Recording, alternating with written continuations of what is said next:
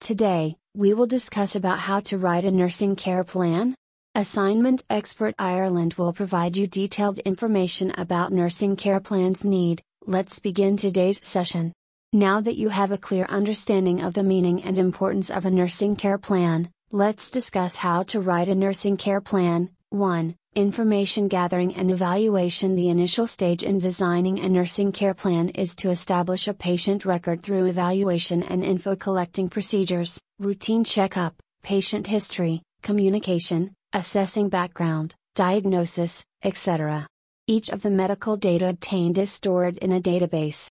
In that stage, the nurses can determine the linked or predisposing variables as well as the distinguishing qualities that will be utilized to diagnose.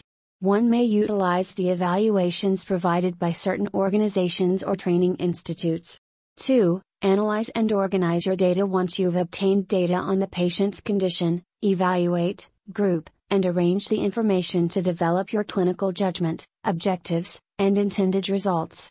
3. Create a clinical judgment. Nursing diagnosis is a standardized method of recognizing, concentrating on, and responding to particular patient requirements and reactions to genuine and elevated issues.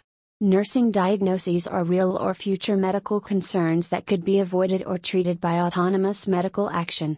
4. Establishing priority Prioritizing is the practice of determining a preferred order for addressing medical diagnosis. Under this stage, the doctor and the patient decide what nursing diagnostic needs to be addressed first.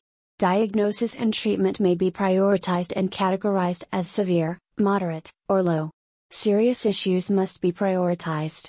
5. Determining the patient's objectives and expected results. The nurses and the patient develop objectives for every identified concern once allocating criteria for the medical diagnoses.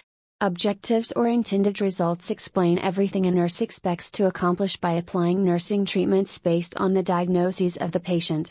Objectives give guidance for treatment strategy, act as parameters for assessing patient development, allow the patient and nurse to evaluate what issues have gotten addressed, and assist, inspire the patient and caregiver by creating a perspective of accomplishment.